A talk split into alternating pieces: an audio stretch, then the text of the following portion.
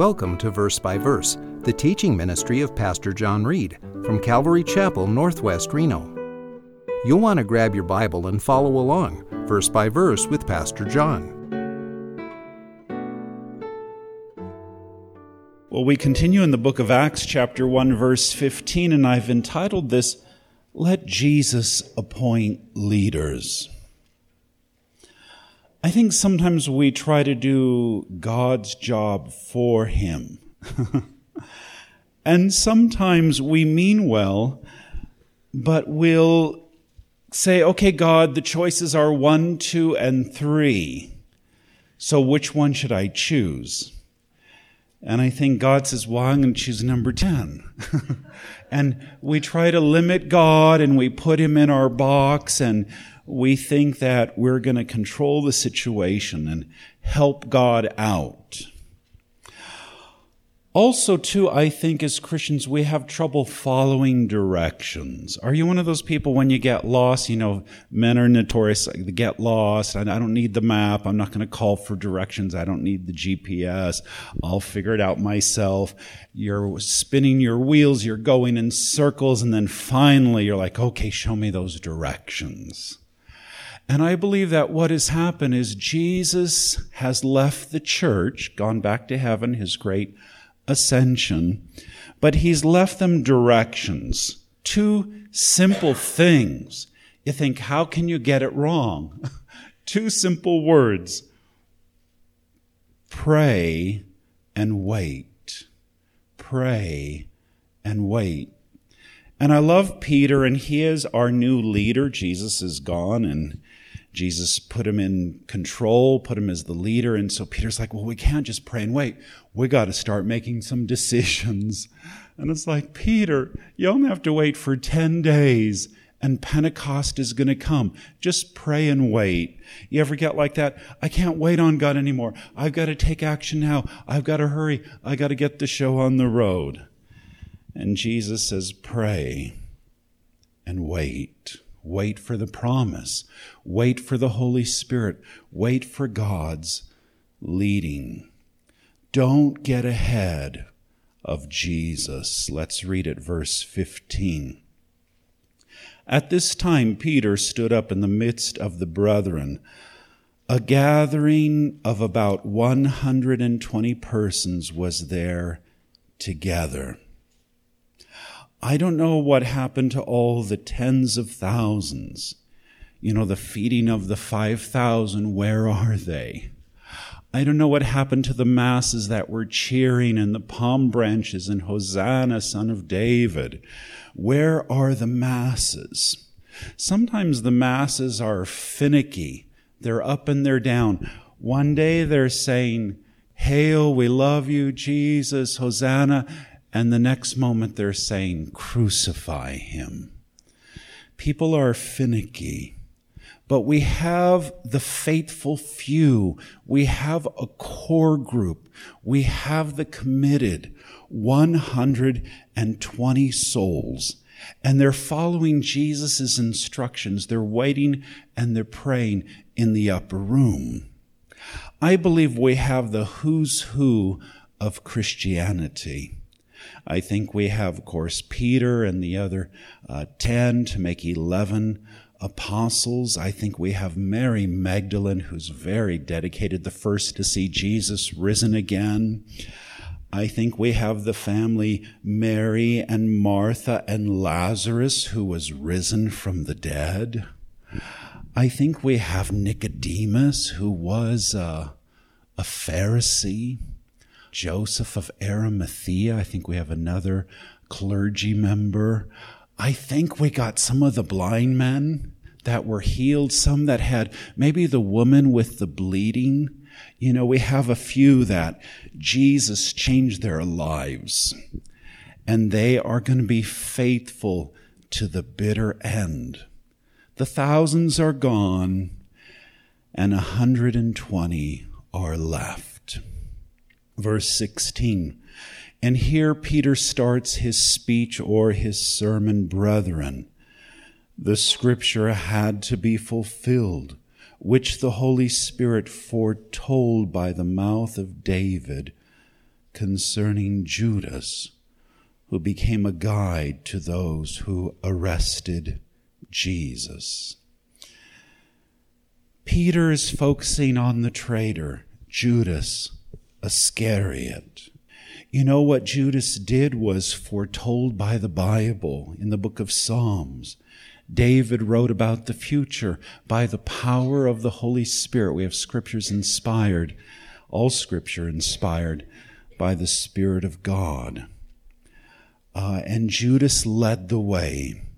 He led the enemy to where Jesus was at praying in the Garden of Gethsemane. Do you remember? And they come with their weapons and their swords and their lanterns and their, um, their fire torches. And Judas is the betrayer. He leaves them right before communion. He sells Jesus for 30 pieces of silver. You know, Judas was always a money man. He was always obsessed with money. His job as a member of the apostles was to be the treasurer and the Bible tells us that he would kind of embezzle, and time to time he would steal a little bit here and there from Jesus and his disciples. He was very money oriented. And in the end, he sold Jesus for the price of a slave 30 pieces of silver, not that much. And so Judas gets the money. If you ever see the painting or the pictures of the Last Supper, Judas is the one holding the money bag, holding on to his precious coin. And so he sells Jesus. He goes up by night with the temple guards, the soldiers, and he betrays Jesus with a kiss on the cheek, on the neck. And Jesus, of course, says to him, Do you betray me with a kiss? You know, a term of endearment, a, an act of love. What a fake, what a phony, what a traitor. Judas leads the way. 17. For he was counted among us and received his share in this ministry. Judas had the greatest position a believer could have to be an apostle. If you look at the lists of the gifts, apostle is the top. Apostles had great authority in the early church. They could write Holy Scripture. They were over the churches. They were over pastors. They commanded with authority. They led the whole movement of Christianity. They could do incredible miracles and healings, as we will see later in this book. Apostles were great. And Judas was one of the 12 apostles, high up, important, part of Jesus' close ministry. It's just unbelievable that he would betray Jesus. Verse 18. Now, this man, Judas, acquired a field with the price of his wickedness. It's ironic because when Judas sold Jesus for the 30 pieces of silver, he was paid by the priesthood. He was paid by the clergy, which was Jesus' enemies. And to me, it's very ironic because it was blood money you know, selling Jesus out for money. And when Judas had realized what he had done later, he wanted to repent. He came back to the priest and he says, I'm giving the money back. Let Jesus go. I've made a mistake. They said, No, it's too late. We will not let him go. And we won't take that money back because it's filthy blood money. And the Pharisees are so hypocritical because they're the ones that gave the money, and now they won't take it back because it's blood money and it's tainted and it's evil. They won't allow it into the temple treasury. And Judas just throws the money on the floor, spreads it out, and he runs away, crying, possessed by the devil.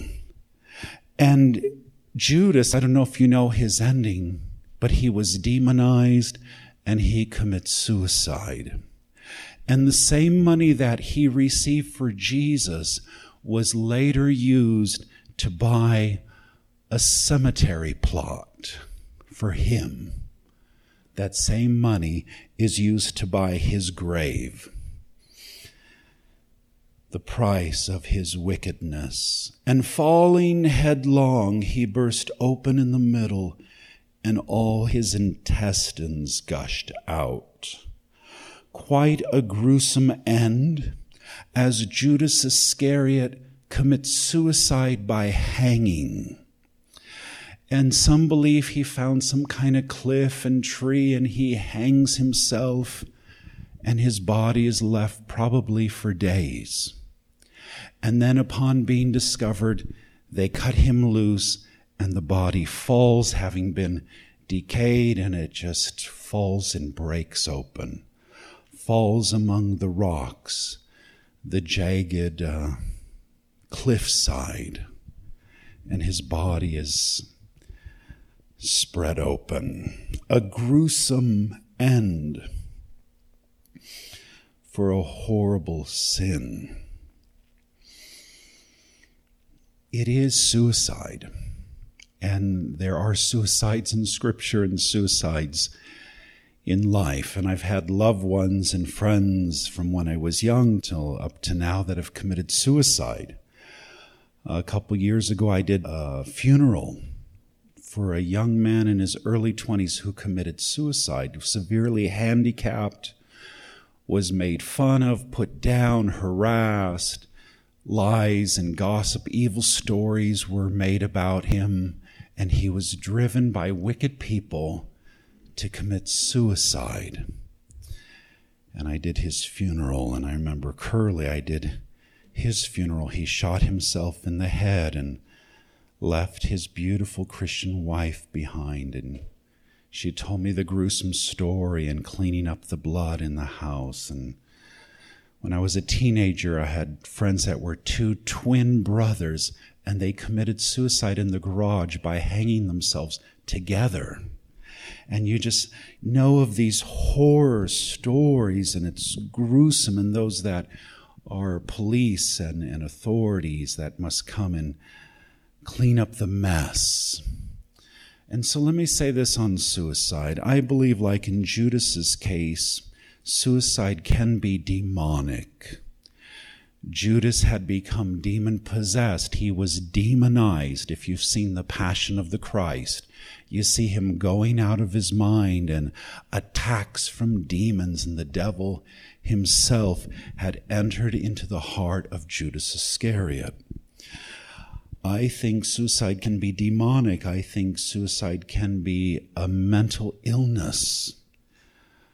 I think suicide can be the end of your rope and desperation. I think it's a horrible sin. But I don't see the Bible teaching it's the unpardonable sin.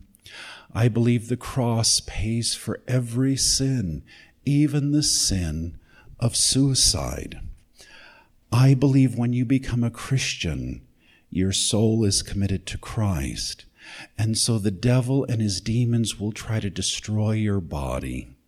I believe Christians are attacked and tempted to commit suicide because the devil knows if I can't have your soul, I can destroy your body so you cannot be used by God and your life won't count.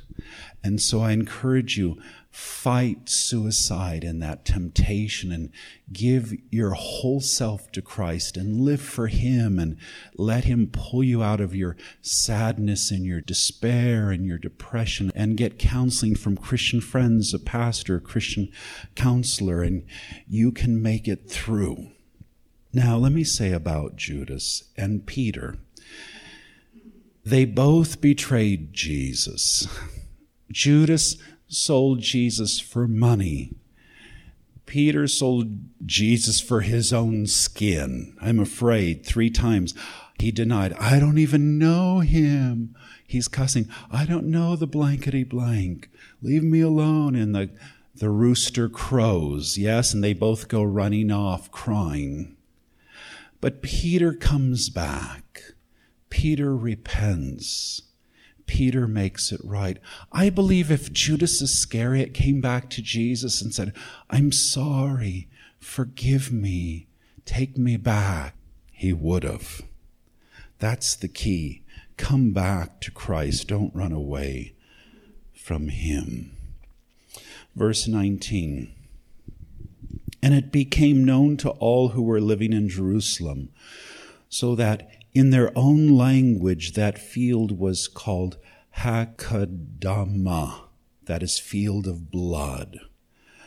For it is written in the book of Psalms, he's quoting now from the book of Psalms, the writings of King David. Let his homestead be made desolate, and let no one dwell in it, and let another man take his office. Peter's really been thinking about Judas. Peter is concerned we need another one to take his place. We need the original 12 apostles. I agree, yes. But here's my point apostles can only be chosen by Jesus Christ Himself. And He empowers them to do great things, miracles, healings, preaching, starting churches, doing incredible things. I believe it's not Peter's place to appoint an apostle. I believe it's Jesus' place to appoint the next apostle. In the book of Revelation, we read about the golden city, the New Jerusalem, and it is built on 12 foundation stones. And each foundation stone is named after the 12 apostles. There are 12. Judas is out, and someone has been put in his place. My opinion, it's the Apostle Paul, Saul of Tarshish. And you remember he was public enemy number one, destroyer of the churches, murderous, riding his high horse, going to Damascus to incarcerate and kill more Christians. And guess who comes down from heaven? The Lord Jesus Christ in a bright light knocks him down and, you know, why are you persecuting me? Who are you? I am Jesus. And Jesus comes down from heaven and he chooses the 12th apostle. Not Peter. I think Peter is goofing up. I think Peter is impetuous. He's tired of praying and waiting, and we got to get the show on the road. But don't get ahead of the Holy Spirit. Don't get ahead of God. Wait and pray. Wait for Him to open a door. Wait for Him to move. Pentecost is almost here. The Holy Spirit is going to come in power in glory in just the next chapter, just days away. Don't jump the gun. Don't do a false start. Don't be anxious. Wait for the Spirit's answer. But I need a job now. I got to make a decision now. I got to get married now. I got to do ministry now. I got to do. Wait on the Lord because you may choose the wrong one and then you're going to be in a mess. Don't vote without Jesus. Verse 21. Therefore, it is necessary that of the men who had accompanied us all the time that the Lord Jesus went in and out among us, beginning with the baptism of John until the day he was taken up from us, one of these must become a witness with us of his resurrection. You know, out of our 120, I have some good candidates. And it must be a man, a male, one who has been with us from the beginning of Jesus' ministry when it started all the way back at the Jordan River. Remember John the Baptist? It's got to be a man who was there, who saw Jesus get baptized in the water, who saw the power of the Holy Spirit dove come upon Jesus. One who was there from the beginning, hearing him preach repentance, his teachings, his miracles, all the way up till the ascension when he went back into the clouds. It's got to be a guy who's been with us these two to three years. One of them must be an apostle. Makes sense to me. but I think Jesus had other plans. One who actually saw his resurrection, one of the 500 who Jesus physically appeared to, he's got to be one of the 12 apostles. It's convincing. You know, men have their own decisions. Have you ever been in church meetings and we're voting and we're deciding? Maybe you've been a, a member of a congregational rule church and everybody has a vote and you do your ballot, or maybe you've been an elder or a deacon or a trustee on a church and, you know, we're making decisions. Hopefully, we are praying and waiting and trying to make Jesus' decision for his church. But sometimes churches vote wrong. Sometimes churches make bad decisions. Man, I could look back on my past, and I know uh, churches I've been a part of where we put in bad leaders, the wrong one, a bad pastor, a bad music minister, a bad elder, a bad deacon. And I'm like, what were we thinking? This person, they hate the people, they hate God. They don't even want to come to church. And here we've put him as a leader. what were we doing? We should have been praying and seeking the Lord and going slow. And we're, well, we got to hurry, you know, fill the position. And maybe you've been hurt by a bad leader who should have never been appointed by men. It should have been someone that God chose that God put in. Have you been there? Bad decisions. I remember I was at a church and we just got a brand new person, and I was on the board and I promoted him, and then he's at my house for dinner, and he just comes unglued, yelling and screaming at me, and horror happened in our church. And I put my head down and I said, Lord, we chose the wrong pastor. Mistakes happen. We're only human. So Peter has his qualifications, which make sense to me. Verse 23 So they put forward two men, Joseph, called Barsabas, who is also called Justus, and Matthias. Okay, God, we've been praying, Jesus. We have two candidates for you to choose. Okay, God, should I take this job or that job? You know, I really want that Corvette. Should I get the red one or the black one? okay, should I marry Joe or Curly? okay, God, I've given you two choices. You get to select like multiple choice. And I think God says, no, I don't want any of those two choices. I choose Z. I choose number 25. No, God, but I was deciding between Reno and Sparks. Which place should I move to? And God says, no, that's not where you're supposed to go.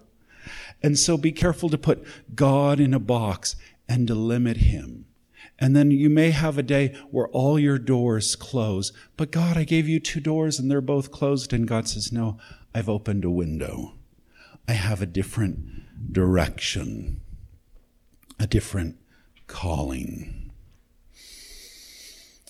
So Peter, the congregation, gives God two choices Justus or Matthias. 24. And they prayed and said, You, Lord, who know the hearts of all men, show which one of these two you have chosen. Well, it must be God's will. I prayed over it, right?